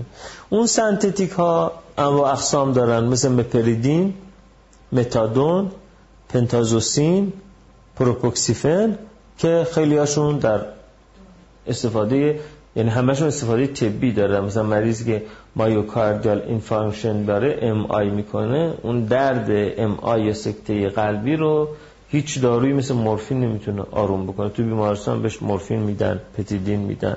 یا بعضی از دردهای بعد از عمل یا اینکه بیماری که cancer داره و دردهاش غیر قابل کنترل همه اونا با اینها کنترل میشه. خب متادون طولانی اثرترین داروهایی که تا حالا ساختیمه. البته یکی بعد از متادون اومد به اسم المتادیول استات که به خاطر اینکه آریتمی ایجاد می‌کرد به قول در واقع توی نوار قلب فاصله کیوتی رو زیاد می‌کرد. قبلا نوار قلب رو کشیدم که کیوتی چی است. فاصله کیوتی وقتی زیاد میشه احتمال ارست قلبی ناگهانی وجود داره. در نتیجه چون دیدن که اون فاصله کیوتی رو زیاد می‌کنه و یه سری آریتمی های خطرناک ایجاد می‌کنه مثل torsades de pointes که یه جور آریتمی بطنی نامنظم هست. چون احتمال مرگ ایجاد می‌کنه L-methadyl acetate دیگه مورد استفاده قرار نگرفت. اون متادون طولانی اثرتر بود. ولی متادون تو به عنوان طولانی اثرترین شده در واقع درمان استاندارد درمان نگهدارنده کسانی که وابستگی با opioid دارن. یعنی بعضی میگن آقا ما نمی‌تونیم ترک کنیم. خب ترک نکن. اما به جای اینکه ماده غیر قانونی ناسالم رو به شکل ناسالمی مثل اسنیف کردن و تزریق کردن مصرف کن بیا یک ماده بهداشتی قانونی ارزان قیمت ما در اختیارت می‌ذاریم که مصرف بکنی. هیچ علام ویدرابال نداشته باشی. و مرتبم نشع و خمار نشی چون این طولانی اثره. و هر زمانی هم نیاز داری بهت میدیم. مثلا اسمش هم ترک نیست. اسمش درمان نگهدارنده با آگونیست که حالا درمان نگهدار با متادون. متادون یه داروی استانداردی بوده که از 1965 توی آمریکا برای مقصود مورد استفاده قرار گرفته. یه سری دارو هست که بهشون بگیم اوپیوید آنتاگونیست. اوپیوید آگونیست ها هم میرن رو گیرنده های اوپیویدی میشینن. اوپیوید آنتاگونیست ها میرن رو گیرنده ها میشینن با این تفاوت که opioid agonist ها میرن گیرنده روش میشینن تحریکش می‌کنن. opioid antagonist ها میرن رو گیرنده میشینن بلاکش می‌کنن که agonist ها نیان بشینه. اینا میشن opioid antagonist ها بنابراین این داروها داروی هستن که برای اینا برای ترک مورد استفاده قرار می‌گیرن. با چه تفاوتی؟ با این تفاوت که این دارو رو مصرف می‌کنه که مصرف کنه. جایگزین مصرف کنه replacement therapy ه. اما اینو مصرف می‌کنه که گیرنده ها رو بلاک بکنه که اگر لغزش کرد نتونست جلو خودش بگیره رفت یه جا مصرف کرد گیرنده ها بلاک بشه اثری نداشته باشه از بدنش دفع بشه. یا اینکه آنتاگونیست ها رو یه جای دیگه هم استفاده می‌کنن. وقتی آدمی زیادی مصرف کرده مسموم شده. اووردوز تریاک خطرناکه. اووردوز تریاک کشنده است. چون ارست تنفسی میده. یعنی مرکز تنفس تو ساقه مغز بلاک می‌کنه. یعنی اینقدر آدم آرام می‌کنه آرام می‌کنه آرام می‌کنه که آخر بهش میگه آچه نفس می‌کشی؟ بی خیال. بعد دیگه نفس نمی‌کشه. میمیره. اینجا دیگه اوپیوید آنتاگونیست ها میان میشورن بلند می‌کنن اونو و میشینن جاش. این داروها شامل نالوکسونه که چون کوتاه اثره برای مسمومیت استفاده میشه و نالتریکسونه که چون طولانی اثره برای در واقع درمان نگهدارنده استفاده میشه و یه سری داروهای دیگه ای تو این دسته که تو روان پزشکی مورد استفاده نیستن مثل نالورفین لوالورفان و آپومورفین. اینا هم داروهای آنتاگونیست بهشون میگن. بعضی از داروها هم هستند که این داروها اثرات مختلط آگونیستی آنتاگونیستی دارن. یعنی چی اثرات مختلط آنتاگونیستی آنتاگونیستی آگونیستی آنتاگونیستی؟ یعنی اینکه بعضی از گیرنده ها رو block می‌کنن بعضی از گیرنده ها رو agonist شونن. بعضی از گیرنده های منظور چیه؟ منظور این هست که تریاک خودش ببخشید opioid ها کلا خودشون سه جور گیرنده دارن. گیرنده مو گیرنده کاپا گیرنده دلتا. اینا حروف لاتینه ولی دیگه تو ماشین تایپ اینا رو نداره. اینجا دلتا نوشتم ولی توی کتاب به این صورت نوشته. ضمن توی کتاب ترجمه آی دکتر فرزین رضایی اینو غلط ترجمه کردن. یعنی موی اولم نوشتن دلتا. یعنی اینجا خط اولم دلتا خط آخرم دلتا. ولی اون بالایی رو خط بزنیم بکنیم مو. گیرنده های مو گیرنده هایی هستن که اثراتشون اینه. آنالژزیا ضد دردن respiratory depression افت تنفسی میدن constipation یبوست میدن and drug dependence و وابستگی مال همین گیرنده مو هست. گیرنده های کاپا مسئول آنالژزی diuresis and sedation خواب ایجاد می‌کنن. دیورز ایجاد می‌کنن. یعنی مدرن فرد میره ادرار می‌کنه و اینا هم آنالژزی دارن اینا هم ضد دردی دارن. ولی این بیشتر این گیرنده کاپا یه جای دیگه تجمعشون توی سیستم مذهبی مرکزی گیرنده های مو یه جای دیگه و گیرنده های دلتای اوپیویدین که این گیرنده ها توی آنالژزی و ضد درد اثر می‌کنن و اثر ضد سلفه هم دارن. و همین خاطر شما یک آگونیست گیرنده دلتای اوپیویدی دارید که اون هیچ اثر مهم دیگه نداره غیر از اینکه به عنوان ضد سرفی مورد استفاده قرار می‌گیره. به اسم دکسترومتورفان. تو داروخونه با شربت سرفه هست. گاهی اوقات هم قاطی expectorant. expectorant D یعنی D ش دکسترومتورفانه. اون هیچ اثر نشئه‌زا و وابستگی زایی نداره. فقط می رو گیرنده دلتای opioid میشینه. دکسترومتورفان. خب پس وقتی میگیم یک داروی agonist antagonist مختلطه. یعنی مثلا گیرنده مو رو میره تحریک می‌کنه گیرنده کاپا رو block می‌کنه. به اینا میگن agonist antagonist مختلط. حالا کیا بودن آگونیست آنتاگونیست مختلط؟ پنتازوسین بوتورفانول و بوپرنورفین. اما بوپرنورفین یک آگونیست آنتاگونیست به این معنا نیست. که روی گیرنده اثر آگونیستی داشته باشه روی گیرنده دیگه اثر آنتاگونیستی داشته باشه. پس چرا کتاب میگه آگونیست آنتاگونیست مختلط بوپرنورفین؟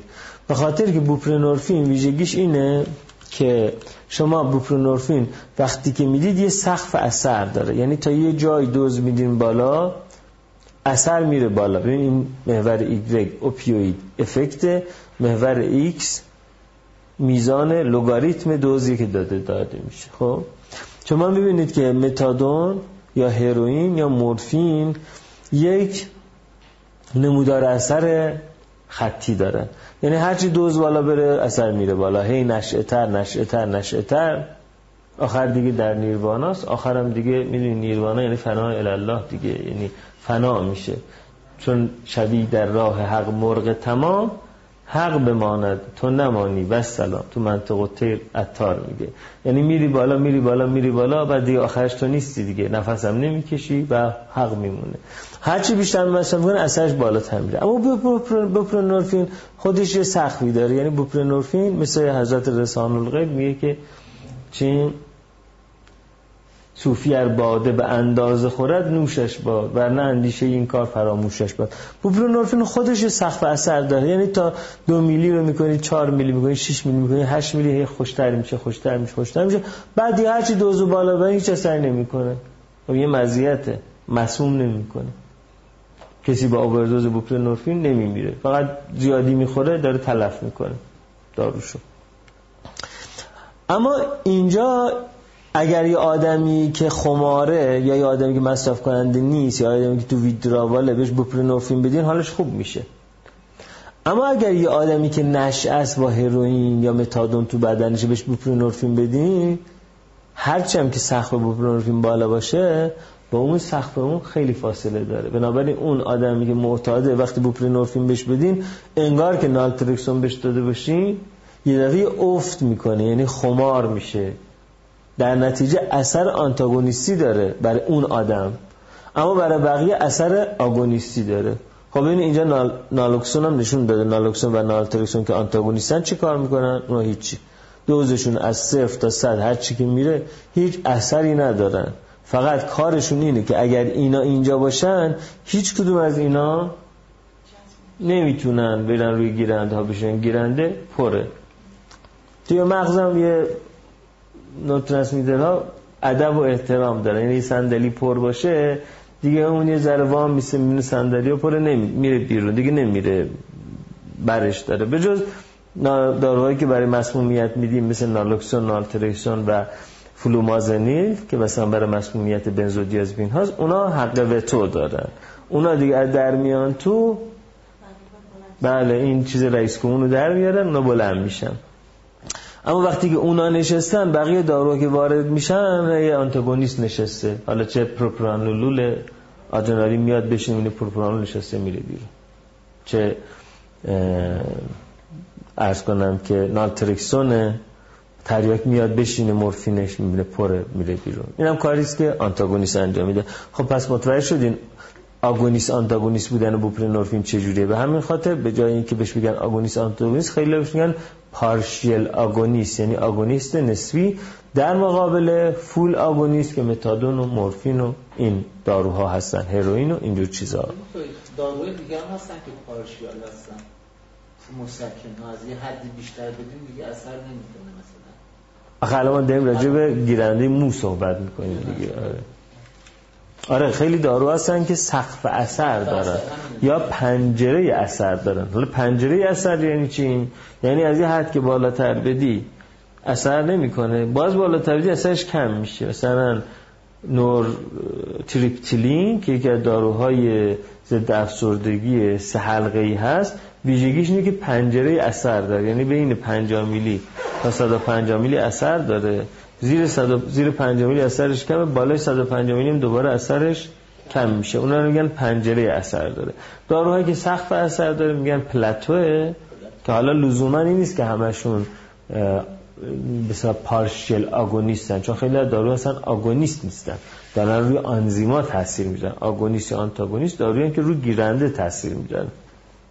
در حالی که بخش زیادی از داروها روی آنزیم هایی که مثلا توی سیناپس هستن تاثیر می‌ذارن یا روی سنتز تاثیر می‌ذارن که آره بوپرنورفین هم جز اوناییست که سقف اثر داره. خب اینه که گفتیم اینم که گفتیم اینم که گفتیم این اصلاحات. خب پس سه تا گیرنده رو فهمیدیم که چیه؟ و آگونیست آنتاگونیستی که مثلا پنتازوسینه یعنی رو کاپایی اثر داره روی مو یه اثر داره. خب حالا هروئین در آمریکا شایع ترین داروی مورد اوپیوید مورد ابیوزه شایع ترین اوپیوید مورد ابیوزه. نه شایع ترین ماده مورد مصرف شایع ترین ماده مورد مصرف مثلا خب طبیعتا چه سیگار دیگه. سیگار و کافئین اگه اونا رو ما ماده حساب کنیم که حساب کنیم نیکوتین و کافئین شایع ترین مورد مصرف در درجه بعد الکل و ماریجوانا هستن در درجه بعد اوپیوید حالا توی اوپیوید ها توی آمریکا اونی که اصلا بیشتر مصرف میشه هروئینه در حالی که ما خب تریاک داریم دیگه. چون حمل تریاک از اینجا تا آمریکا سخته و اونا کشتزار ندارن در نتیجه هروئین هم بو نداره تریاک خیلی بو داره. هم خودش بو داره یعنی که یک صندوقچه بذاری در اون صندوقچه باز کنی می‌فهمی تو این صندوقچه گوشی تریاک اینقدر بو داره. بر هم کشیدنش خیلی بو داره در که هروئین نه خودش بو داره نه کشیدنش بو داره. و بعدم هروئین خیلی سبکتره یعنی مثلا یه وزن یه بیستم تریاک رو شما هروئین می‌تونی حمل کنید بنابراین در آمریکا شایع ترین اوپیوید مورد مصرف هروئین حالا اونجا نوشته که تعداد مصرف کنندگان اوپیوید توی آمریکا اینا مال سیناپس دیگه همش آمار آمریکاست. مثلا حدود 800 هزار نفر. ما تو ایران حدود 5 میلیون نفر اوپیوید دیپندنت داریم دیگه. به خاطر اینکه به کشورهای خشخاش نزدیکیم و رتبه اول مصرف اوپیوید در دنیا رو داریم. بعدش تاجیکستان و روسیه هستن چون اونا هم به افغانستان نزدیک هستن. حالا شما میگین خود افغانی ها یعنی مصرف نمی‌کنن. چرا؟ آمار کم داریم اونجا. احتمالاً آمار اونا هم والاست ولی هنوز آمارها نیست. اگر نه مثلا در و پیشاور پاکستان مثلا که شهری که بیشتر مهاجرین افغانستانی اونجا هستن آمار اعتیاد توی پیشاور خودشون میگن پیشاور. خیلی زیاده یعنی ممکنه مردا از هر سه تا مرد یا چهار تا مرد یکیشون اعتیاد به ترکیبات تریاک داشته باشه. ولی طبق آمارهایی که وجود داره فعلا مثلا در ایران بالاترین مصرف اوپیوید ها وجود داره. خب هروئین رو اول که ساخته به نظرشون میومد که این دارویی که برای ترک تریاک می‌تونه مورد استفاده قرار بگیره. و بعد دیدن که از خود مورفین خیلی قوی تره به خاطر اینکه مور لیپید سلوبل هست. یعنی نسبت به مورفین راحت تر در چربی حل میشه. صد خونی مغزی هم که از جنس چربی دیگه. و نتیجه این هست که در واقع خیلی سریع از صد خونی مغزی عبور می‌کنه و سریع جذب میشه با سرعت به حد اثر اثر میمیرسه و لذت شروع لذتش از مورفین شدیدتره. بنابراین برخلاف اون که در ابتدا برای درمان مورفین ادیکشن و خیلی چیزهای دیگه مثل مسکن مورد استفاده قرار گرفت بعد دیدن که وابستگیش از وابستگی به مورفین هم شدیدتره. اون موقعی که هروئین رو ساختن اصلا هروئین یعنی چی؟ خانوم قهرمان مادام قهرمان مثلا. قهرمان میشه هرو. هروین یعنی خانم قهرمانه. قهرمانه ولی در این حال یک خانم قهرمانه. مثل کی بود؟ توی شاهنامه؟ گردآفرید. یک دختر شوالیه در شاهنامه داریم که پارسیست و یک قلعه ای رو فرماندهش اونه که وقتی سهراب میاد. سهراب که اشتباهی توی سرزمین توران بزرگ شده بود دیگه. بعدم از پدر دور شده بود شده بود جزو لشکر توران. اون سردار توران بود آمد با ایرانی ها به جنگ. افتاد مقابل رستم هم دیگرم که به هم معرفی نکن پدر و پسر در واقع اونجا به جان هم افتادن. از یه طرف باعث افتخار شد به خاطر که ایرانی ها بردن وقتی رستم سهراب کش اما یه طرف فهمیدن چه پیروزی پدر پسر رو کشته و در نتیجه این پیروزی پیروزی سیاه شد. در اون مسیر که داشت میمد سهراب که با ایرانی ها به جنگه یکی از قلعه ها که رسید اون سردار اون سپاه گرد آفرید بود که با اینکه سهراب پسر رستم بود و آدم عجیب و غریبی بود توی جنگیدن نتونست گرد آفرید رو شکست بده و بعد متوجه شد که گرد آفرید هم زنه. به حال این ویژگی رو داشت. بنابراین هروئین انگار اسمش معادل گرد آفریده اگه بخوایم ما فارسی اسمش رو بذاریم. و اینقدر که تاثیر عمیقی داشت روی ضد درد و لذت اینا که بعضیا اسمش که گوشن هروئین بعضیا گفتن به the main drug of God یعنی داروی اصلی خداست این دارو و برای خیلی چیزا شروع کرد مورد استفاده قرار گرفتن و حالا می‌خوام بهتون تبلیغاتی که اون موقع براش تو دارو سازا می‌کردن بهتون نشون بدم. بچه چیزای مورد استفاده قرار می‌گیره؟ اینا دیگه تو سیناپس نیست. بلکه حال کنین من گذاشتم. ببینید اینجا شرکت بایره. قشنگ هروئین تبلیغ می‌کنه. اینجا هم نوشته هروئین چی؟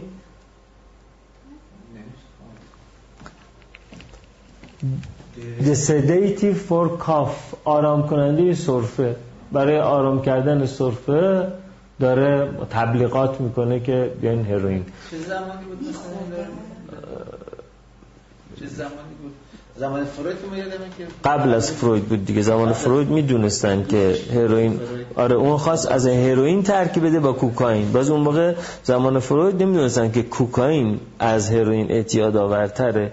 فروید خواست با مو کوکائین که تازه کشف شده بود و هنوز نمی‌دونستن این اثر وابستگی زایی داره می‌خواست هروئین دوستشو ترک بده. دوستش هم آدم اوباشی نبود هروئین مصرف کنه.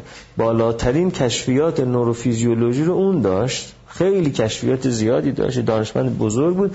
در همین کار بافت های میکروبی رو که مورد کار قرار می‌داد مورد آیرماش قرار می‌داد دچار در واقع زخم شد که اون زخم باعث شد که اون اندامش حالا یادم نیست دستش یا پاش آمپوتیشن پیدا کنه. دست یا پاش قطع کردن. بعد از اینکه اون قطع شد اون دردهای نوروپاتی که بعد از عمل رو با هیچ چیزی نمی‌تونست فروکش کنه. ما معتاد شد به هروئین به عنوان یه مسکن. بعد فروید داشت کار می‌کرد روی کوکائین به عنوان ضد افسردگی و به عنوان ترک هروئین رو اون کار کرد. بعد اون وابسته شد به کوکائین و بعد به کوکائین سایکوز پیدا کرد و بعد برای اینکه کوکائینش ترک بکنه دوباره برگشت به هروئین بعدم دیگه مرد دیگه. بعد دیگه در واقع فروید هم یک بدنامی کوکائینی براش موند اینا اصلا همش قبل از اینکه فروید وارد فضای psychoanalyse بشه یعنی ربطی به روانکاوی کردنش نداشت. اون موقعی بود که توی حوزه نوروفیزیولوژی داشت کار می‌کرد با دارو و اینا کار می‌کرد. برحال ببینید اون زمان که یعنی مثلا این ماجمان سی سال چهل سال قبل از فرویده حتی یکی از استفادهش اینه soothing syrup شربت نرم کننده برای بچه ها برای دندون در آوردنشون مثلا. برای بچه دندون در میاره درد داره شربت هیروین بیاده اینجا می‌بینه آمفتامین رو دارن تبلیغ می‌کنن برای stay fit and slim یعنی نمی‌دونستن که آمفتامین وابسته ایجاد می‌کنه برای خوشهیکلی. اینجا اینجا کوکائین و آب نبات های کوکائین رو برای گلودرد و آبریزش بینی مورد استفاده داره تجویز می‌کنه. اینجا کیوبای مورفینو یعنی مثل حب قند کیوب مورفینو برای مثلا مسکن هر دردی که دارید مورد استفاده قرار بدید. یعنی قبل از اینکه معلوم بشه دارو وابستگی زاست خیلی یه دارو که اینجوری میمد به بازار اول کلی فروش می‌کرد تا معلوم بشه ای بابا این دارو به همین خاطر که خیلی قوی هست و خیلی حالای خوب به آدم میده خیلی وابستگی زاست. آره. حتما یه جوری درست می‌کردن دیگه نمی‌دونم. ما هم سعادت دیدنشو نداشت خب بله. تریاک؟ آره جذب میشه. بله خیلی ها می‌خورن دیگه. حب می‌کنن می‌خورن. بله. وقتی که وابستگی زیاد میشه که نمی‌تونه همه جا با خودش آتیش ببره و سیخ و سنگ و, و منقل و اینجور چیزا. اون وقت میره به سمت مصرف خوراکی. آره. ارز کنم خدمتتون که حتی بعضی ها اینقدر وابستگی شدید میشه که برای اینکه فوری اثر بکنه به قول معروف اماله می‌کنن. الف میم الف لام ه. اماله یعنی اینکه مقعدی مصرف می‌کنن. مثل شیاف. حب می‌کنن. بعد مقعدی مصرف می‌کنن. اون جذبش خیلی سریعه. مثل شیاف مسکن که جذبش خیلی سریعه. اون جذبش خیلی سریعه. و اینا برای اینکه چیز بشن دیگه. خماری شدید دارن سری اینجوری می‌خوان سریع مصرف کنن اینجوری مصرف می‌کنن. ولی خب الان دیگه کمه دیگه. یعنی که خود تریاک گرون حمل نقلش سخته. چرا؟ حالا می‌رسیم بشه بعد بعد ارز کنم خدمتتون که آره هروئین. یه دوره هروئین یه تغییراتی توش دادن. یه هروئین در واقع خالصی ساختن که من نمی‌دونم چه اتفاق شیمیایی روش افتاد. که این هروئین یه تفاوت هایی با هروئین معمولی داشت. خیلی پوتنت بود خیلی قوی تر بود و ارز کنم که طبیعتا سبکتر بود و با حجم کمتر می‌تونستن مصرف کنن. بنابراین خیلی راحت تر مثلا می‌شد یک آدم تو خودکارش مثلا به دور مصرف تو لولو خودکارش همراهش داشته باشه. این هروئین بود. ولی در مشهد به اسم کریستال معروف شد. در تهران به اسم کرک معروف شد. در نتیجه همه فکر می‌کردن خودشون که این یک ماده جدید اعتیاد آورم نیست و شروع می‌کردن به مصرف اون. و خیلی از آدمایی که تریاکی بودن شدن کرکی به قول خودشون یا کریستالی چون فکر می‌کنن یه ماده جدیده بدون اعتیاد دارن مصرف می‌کنن و خیلی سبود و فکر می‌کردن کوکائینه بنابراین خیلی داروی لاکچری هست مصرفش می‌کردن و اینجوری شد که بخش زیادی از تریاکی ها شدن هروئینی. و اینکه هروئین تو دهه پنجاه خیلی بدنام شده بود دیگه. تو فیلم ها معمولا یه هروئینی رو خیلی بد نشون می‌دادن. مثل فیلم مثلا گوزن های مسعود کیمیایی بود دیگه گوزن. آره. آره اونجا فرمز هر برمز غریبیان که قهرمان بود اما به روز وسوقی معتاد بود. مثلا خیلی معتادا رو بد نشون می‌دادن. خیلی مردم از هروئین میترسیدن. در نتیجه کم شده بود. بعد دو تا در واقع تریک بازاریابی فروشنده هروئین انجام دادن. یکی این بود که یه مدتی تریاک رو گرون کردن هروئین رو ارزون کردن. در نتیجه فرد اگه مخواست با تریاک نشه بشه بعد مثلا روزی مثلا 15 هزار تومن اون موقع تریاک مصرف می‌کرد اما می‌تونست با 8 هزار تومن هروئین نشه بشه. دومی کاری که کردن اسمش عوض کردن و شکلش عوض کردن بندی جدید. و اینا فکر می‌کنن دارن کرک مصرف می‌کنن یا کریستال مصرف می‌کنن و اگه هروئین مصرف کردن این شد که اون موقعی که مثلا من درمان اعتیاد شروع کردم سال 78 79 اون موقع 80 درصد مراجعین ما تریاک مصرف می‌کردن تقریبا. نزدیک 20 درصدشون هروئین و چیزهای دیگر. در حالی که اون موقعی که دیگه من مثلا دیگه از فضای درمان آمدم بیرون یعنی 15 سال بعد از اون که داشتم مریض می‌دیدم ماجرا برعکس شده بود. یعنی یه 20 درصد مراجعین ما متامفتامین مصرف می‌کردن شیشه محرک. اون 80 درصدی که ارز کنم که اوپیوید مصرف می‌کردن مثلا 60 درصدشون کرکی بودن کریستالی به قول خود یعنی هروئینی بودن اون 20 درصد تریاکی بودن. یعنی کلا این توضیح عوض شد و خب این به نفع فروشنده ها بود برای اینکه حجم کمتری رو راحتتر سبکتر می‌تونستن انتقال بدن و وابستگیش هم شدیدتره و به در واقع آدم هایی که وابسته میشن به هروئین اونم هروئین تغلیظ شده به راحتی نمی‌تونن ترک بکنن. بنابراین مشتری وفادار برای خودشون تولید کردن. توی marketing به بعضی مشتری میگن مشتری وفادار. این مشتری وفادار منتها به شکل کاملا فیزیولوژیک و chemical مشتری وفادار درست کردن شیشه هم بله. نه نه نه شیشه کرک نیست. ببین اسم کرک توی آمریکا به کوکائین غلیظ گفته میشه. در آمریکا کرک به کوکائین غلیظ گفته میشه. کریستال اسم خیابانی شیشه در آمریکاست. در نتیجه اومدن اسمای آمریکایی رو که مال مواد دیگه است در نامگذاری هروئین به کار بردن. بنابراین اونا که می‌گفتن کریستال مصرف می‌کنیم میادن سرچ می‌کردن میدن یه جور آمفتامینه. در آمریکا مصرف میشه. اونا هم که فکر می‌کردن اسمش کرک تو تهران فکر می‌کردن یه جور کوکائین در آمریکا مصرف میشه. اما نه این کرک کوکائینی آمریکایی بود نه کریستال متامفتامینی آمریکایی بود. این همین هروئینی بود که تغییرات شیمیایی توش داده بودن. و بعد توی ترک در واقع علائم ترک ما متوجه این می‌شدیم. خودشون قبول نمی‌کردن ولی وقتی علائم ترک پیدا می‌کردن علائم ترکشون و اینکه به متادون جواب می‌دادن معلوم می‌شد که خب این همون بوده دیگه. خب ماده دیگه که توی تریاک وجود داره کدئینه بنابراین کدئین و مورفین هر دو اوپیات هستن. یعنی از اوپیوم گرفته میشن که مثلا نیم درصد اون چیزی که توی تریاک هست. از الکلیده هاست کدئینه نیم درصد وزن تریاک کدئینه که به راحتی هم جذب گوارشی داره و توی بدن تبدیل میشه به مورفین. و بنابراین استامینوفن کدئین اکسپکتوران کدئین که کدئین داره کدئینش هم اثر ضد درد داره هم اثر ضد سرفه داره. همه اون اثراتی که داره. و همین که بله در دراز مدت کسی مصرف کنه دچار اعتیاد میشه و مثلا ما معتادایی داریم که وابسته است به اکسپکتوران کدئین اکسپکتوران توش دو تا ماده محرک داره فنیلفرین و فنول فنیل پروپانول آمین کدئین هم که داشته باشه میشه نور علی نور یعنی تریاک مصرف می‌کنه. down میشه اما فینیلفرین باعث میشه خواب نره. چون بعد از مصرف یه ذره آدم حال می‌کنه بعد میره تو خواب دیگه. اما اون باعث میشه این حال کنه خواب نره. ولی خب عوارض جانبیش دو برابره. یعنی هم ممکنه که respiratory depression کدینو داشته باشه خفه بشه. از زیادی مصرف هم با خبرات فینیلفرین و فنولپانوپانین تعریق داره آریتمی داره افت فشار خون یا افزایش فشار خون داره. خیلی خطرناکه. ولی یه زمانی که داروخونه ها دارو رو هر می‌رفت بهش می‌دادن مصرفش راحت بود دیگه. طرف میاد یه کارتون اکسپکتوران کدین می‌گرفت میذاش کنار دستش مثل نوشیدنی. هر دو سه ساعت یه یه شیشه از اینو می‌خورد.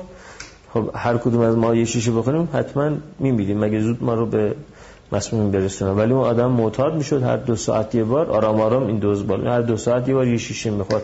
بنابراین دو روز یک بار یه کارتون اکسپکتوران کدین می‌خورد. از اینجور مریض ها هم ما داشتیم. کدین استامینوفن بالا بالا بردن. قبلا 10 میلی گرم بود کردن 20 میلی گرم آره در واقع برای اینکه اثر مسکن بیشتری داشته باشه دیگه. برای دردهای شدیدتری تجویز بشه آره ولی وقتی که داروخونه بدون نسخه نده برای کسی مصرف میشه که بعد مصرف بشه. برای اینکه اگه کسی درد شدید داره حالا دوز کدئین کمه بعد استامینوفن رو بیشتر می‌خوره.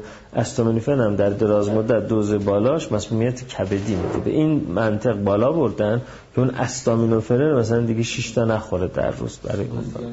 آره. خب این کدئین هم که داستانش این هست که بعدا یک کدئین سنتتیکی ساخته شد یعنی فرمول فرمول کدئینه اما توی آزمایشگاه ساختن. به اسم ترامادول کپسول و قرص ترامادول که تو بازار کدئین سنتتیکه که اون هم به شدت وابستگی میده و باز متاسفانه اون مدتی که داروخون ها راحت به عنوان مسکن می‌دادن خیلی از آدم ها وابستگی به ترامادول پیدا کردن.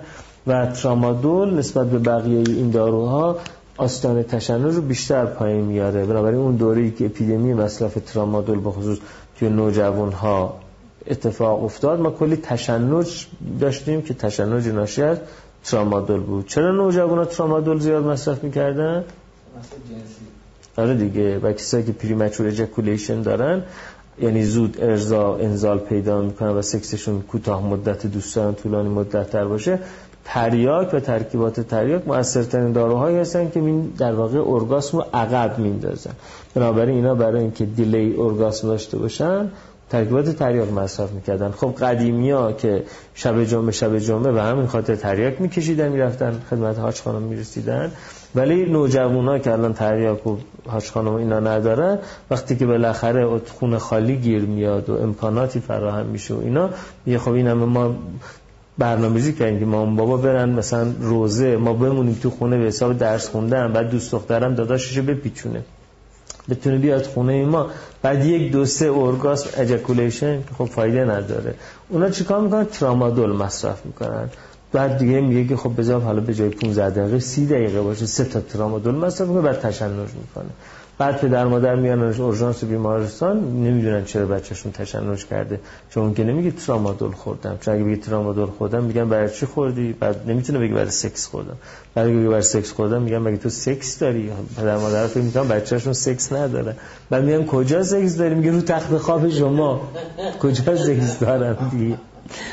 خب همه این درهای بسته باعث میشه که شما نوجوانایی ببینید که با تشنج tonic clonic میارنش بیمارستان این نوار مغز سی تی اسکن ام آر آی سابقه تشنج داشته یا نه بررسی های مختلف اینم مقر نمیاد که آقا من شش ترامادول خوردم به خاطر اینکه می‌خواستم جان مطلب رو ادا کنم. برای اینکه سه تا نوجوان با هم شریک میشن این همه گزارشایی که خوبه که شما بدونید. سه تا نوجوان با هم شریک میشن. برای یه سکس ورکر مثلا 200 هزار تومنه. حق القدمش حالا میگن که سه نفری باشیم اونم می نگاه می‌کنه می سه تا نوجوان یه خونه خالی گیر میان یه ساعت. میگه حالا سه نفریتون 250 هزار تومن. آره مثلا یه 300 هزار تومن. نفری 100 هزار تومن می‌خوام بذارن این قضیه رو حل و فصل کنن. اونی که صاحب خونه است که 100 هزار تومنش نمیده. 300 تومن بین اون دوتا تقسیم میشه. حالا اونا باید از جیب پدر مادر پول بدزدن بگم میرم کتاب کنکور بخرم میگه مثلا پول دوستم گم شده می‌خوام بهش کمکش کنم. 150 تومن جمع می‌کنم اینم خونه رو خالی می‌کنه. این یه ساعت خب دوست ندارن زود تموم بشه دیگه می‌خوان پول بکشه. میرن روی ترامادول. بعد مسائل وابستگی به ترامادول داریم. افسردگی و پرخاشگری و اژیتیتد دیپرشن ترامادول داریم. بعد قطعش براشون ویتراوال داره. بعد مصرف اووردوزش براشون تشنج داره. این همون داستانیه که حالا می‌بینیم توی اورژانس ها و تو بیمارستان ها و اینجور چیزا. خب در درون بدن هم ما یه سری ترکیباتی داریم که روی گیرنده های مو میرن میشینن و بروی بقیه گیرنده ها یعنی لیگنده های داخلی لیگند یعنی آن چیزی که لیگیشن پیدا می‌کنه وصل میشه. لیگند های داخلی دارن این گیرنده ها که اولین بار در 1975 کشف شد. یک روانپزشک پژوهشگری به دکتر الیک اریک سیمون پروفسور دانشگاه نیویورک کشف کرد این رو و در واقع اولین بار دو تا پنتاپپتاید یعنی پنج پپتیدی کشف شد. و بعدا معلوم شد که سه دسته دارو یعنی سه دسته شیمیایی هستن که لیگند گیرنده های اوپیویدی هستن. اندورفین ها دینورفین ها انکفالین ها و اینا چرا تو بدن وجود دارن؟ برای اینکه وقتی ما یه دفعه تصادف می‌کنیم سه تا استخونمون میشکنه اگه قرار باشه به اندازه این صدمه ما درد داشته باشیم شما ببینید که یه ضرب می‌خوره زانمون میگه آخ خودمون میدازیم رو زمین. حالا یه تصادف کردیم این استخون از اینجا شکسته از اینجا در رفته. خب اصلا ما از شدت درد باید بمیریم دیگه. اون لحظه آنکفالین ها دینورفین ها اندورفین ها آندومورفین ساخته میشه به رو گیرنده میشه ضد درده.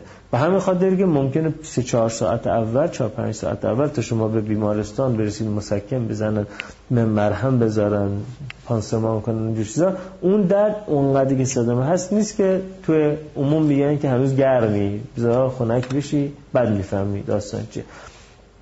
همینطور به نظر میشه که تو بعضی از دردهای روانی یعنی اون مرحله دینایلی که توی سوگ پیش میاد اون مرحله دینایل هم یک کرختی ناشی از این اوپیویدهای درونزا. و از اونجا که این اوپیویدهای درونزا چقدر رد شد؟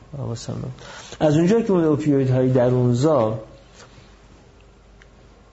توی تاثیر سایر مواد هم مؤثر هستن بنابراین آنتاگونیست های اوپیوید مثل نالترکسون وقتی به فرد میدن چون آندورفین ها و مورفین های در اونجا نمی‌تونه عمل کنه سایر مواد مثل هشیش و مثل الکل و مثل هر چیزی که برای فرد رفتار تکانشی غیر قابل کنترل هذیان ایجاد می‌کنه رو می‌تونه در واقع آنتاگونیست های گیرنده های mu جلوی اثرشون رو بگیره.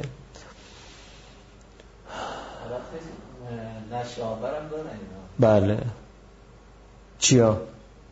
بله بله. دوز زیاد. یعنی در واقع وقتی هم که ما در وضعیت مثلا وجد قرار می‌گیریم peak experience قرار می‌گیریم به قول ابراهام مازلو اندورفین ها بالا میره. که البته منظورم این نیست که peak experience مازلو رو devaluate بکنیم. بالاخره هر اتفاقی باید یک متناظر مغزی داشته باشه دیگه.